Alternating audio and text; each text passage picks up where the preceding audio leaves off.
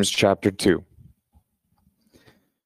My brothers, show no partiality as you hold the faith in our Lord Jesus Christ, the Lord of glory. For if a man wearing a gold ring and fine clothing comes into your assembly, and a poor man in shabby clothing also comes in, and if you pay attention to the one who wears the fine clothing and say, You sit here in a good place, while you say to the poor man, You stand over there, or Sit down at my feet. Have you not then made distinctions among yourselves and become judges with evil thoughts? Listen, my beloved brothers, has not God chosen those who are poor in the world to be rich in faith and heirs of the kingdom, which he has promised to those who love him? But you have dishonored the poor man. Are not the rich ones the ones who oppress you and the ones who drag you into court?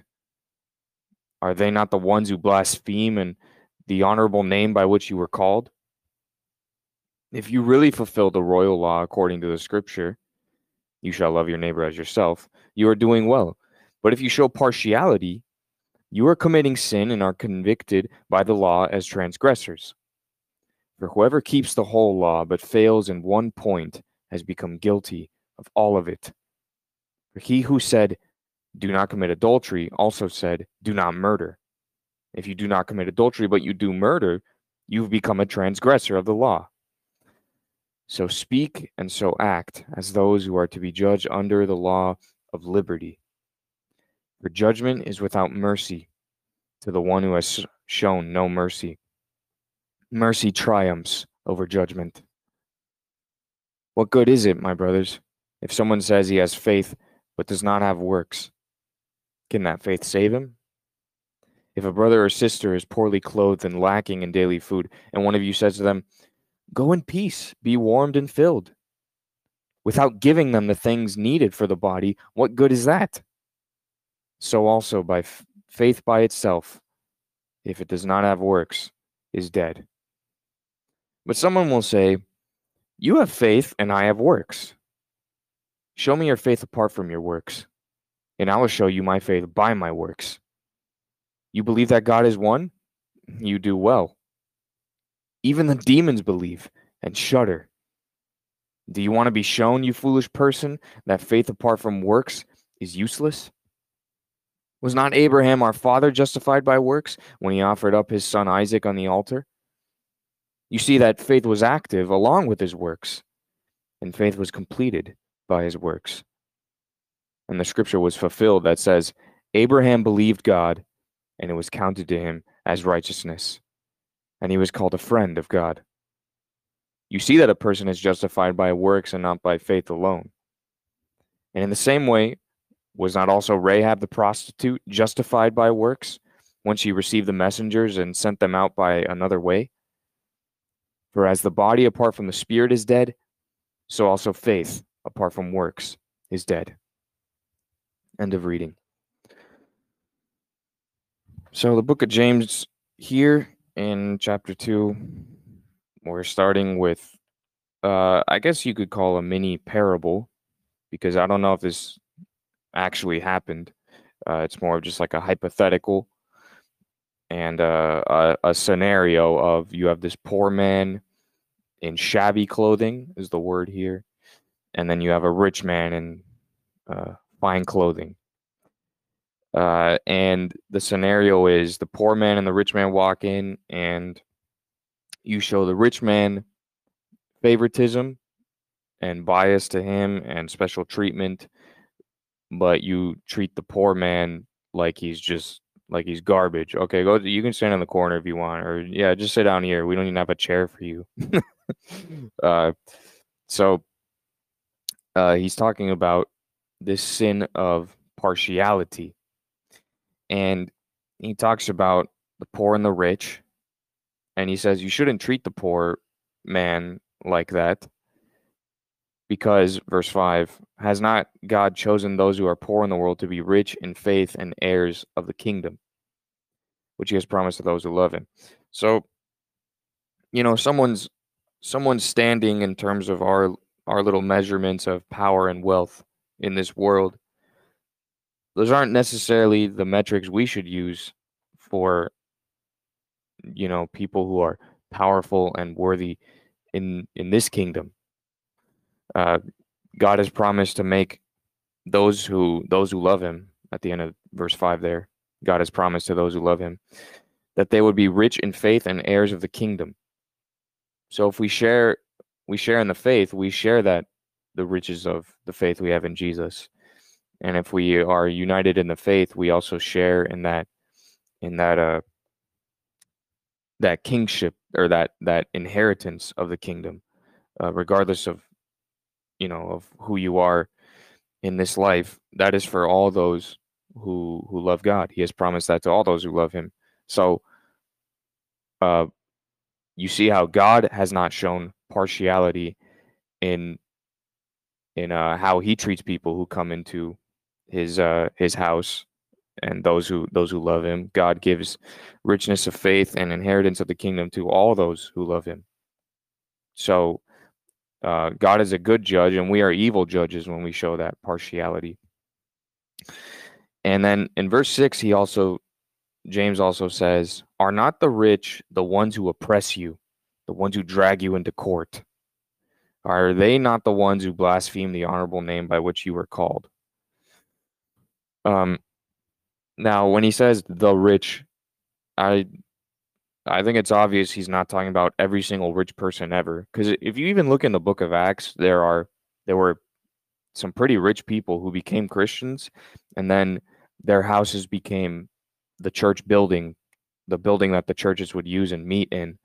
So, you know, being rich wasn't wasn't bad. God used and continues to use rich people to to provide those material uh, a lot of times those material needs for uh, the church gathering. So there's a unity of the faith of people coming from these different backgrounds and their and you know their different resources. And so you know there are. It's it's not saying if you're rich you're you are the oppressor and you are uh you know you're the evil person and it's also because it's also not saying if you're poor then okay we should just we should just you know worship you and that that would that would be partiality in the other direction. So um i think paul's or excuse me james's point here in verse 6 is to say um there are many rich and powerful people who persecute you. There are many rich and powerful people who when you when when they realize that you're not fully for them you know they come at you with lawsuits they they drag you into court they they themselves don't even honor god. So you know why do you want to be friends with them so badly when when a lot of the rich are the very are probably your your worst enemies on earth right now? Like why do you want to be liked by them so badly? Why do you want to treat them with special treatment?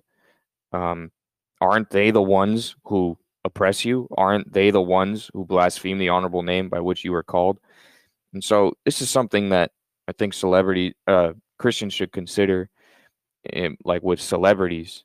You know, you can you, maybe one day or on one issue you have you have common ground, but you know, be uh, common ground with with uh, the rich and powerful. But but be careful because um, when they realize that you know you're not all in on whatever their agenda is, they might turn against you and use their resources against you, and and many times they do. So, you know why why do you show special treatment to them, to to people who otherwise you know your friends today, and they'll be your oppressor, your persecutor tomorrow. So that that kind of just doesn't even make sense intuitively. But the overall point, uh, which leads here into the into the next part here. Verse 9 if you show partiality you are committing sin and are convicted by the law as transgressors. Now james talks about partiality both in this example that he gives but also in our obedience to the to the law which i thought was interesting that he uses this principle of if you break one point of the law then you're a transgressor of all of it. You break the whole contract. So in a similar way, if we if we break or or show partiality toward one person, then we are violating the whole contract that we have with all of the people in in the church. Um, so I found that connection that he made to be to be kind of interesting. Uh, but that's something we should. This is something we should. Uh, we should, you know, really remember. Verse twelve and thirteen: Speak and act as those who are to be judged under the law of liberty. Judgment is without mercy to the one who has shown no mercy. Mercy triumphs over judgment. And then the last section here, we have the faith and works dialogue. Uh, so the two examples given are Abraham and Rahab. Um, and and James gives his own example, uh, almost like a like a anti example, like a bad example. So, but and he makes this a, as an example of faith and works not working in conjunction. So here it is. It's if a brother or sister is poorly clothed and lacking in daily food, and one of you says to them, "Go in peace, be warmed and filled," without giving them the things needed for the body, what good is that? So also faith by itself, if it does not have works, is dead. So that's an example of faith or, or quote unquote faith not not working in conjunction or the the fruit of that faith is is dead because it's just like oh yeah I, go in peace be warmed and filled. But it's like okay are you gonna are you gonna actually do that or are you just are you just saying it? So did that person actually want the poor person to go in peace be warmed and filled? Uh not really so the the good examples that are given are Abraham and Rahab, where you know the example of Abraham is God made a promise to Abraham that he would be the father of of uh, many nations, and that uh, his lineage would be a light to the nations. And so when he's offering up his son Isaac on the altar, um, that was a test of do you believe that God will actually bless the nations through this son, this son that you're about to offer up on the altar. And uh, Abraham's answer, it, by his works, is evident. Was yes, he believed that God would still fulfill his promise because he was he was going to sacrifice his son on the altar. And so, when when Abraham believes the promise of God, chapters before in in Genesis, where it's from, we know that he believed it because well look at what he did after. He obviously did believe what um what god promised him because his works uh his works proved that. Uh same thing with rahab where rahab you know the the spies the israelite spies go into jericho to scout the, the land and rahab a prostitute in jericho she she protects the spies and then sends the the police in the other direction. So she deceives them, the the police, and protects and saves the the spies. And then Rahab after is like, okay, so you know, I know about your God. I've heard about what He has done in Egypt, and you know, I, f- I fear the God of Israel, and uh, I'm asking that you that you save me and my family. So that desire of Rahab was evident by the fruit of of her works. What did she do? She helped she helped the the armies of Israel and she forsook the the wicked people of, of Jericho. So she clearly did believe. She p- clearly had a living faith because her her works uh, her works prove that. So um, that's the point that that James is making here, and so that's why he's giving examples or hypotheticals of what would happen in the church of saying, this is this is a moment of testing. These things prove that there's deficiencies or there's defectiveness or there's deadness. There's spiritual deadness here. Uh, and I, i'm i don't think he's saying this is fatal like okay you know you guys are hopeless. You guys are definitely never going to be christian. I think it's more like a wake-up call you know and he uses these examples because you know uh, abraham himself it's not like he had a he had a perfect track record N- none of us do um, but the point is that a living faith is one that uh, you can see is made evident by by the fruit of the works of the one who who has faith. So grow with the growth that's from God.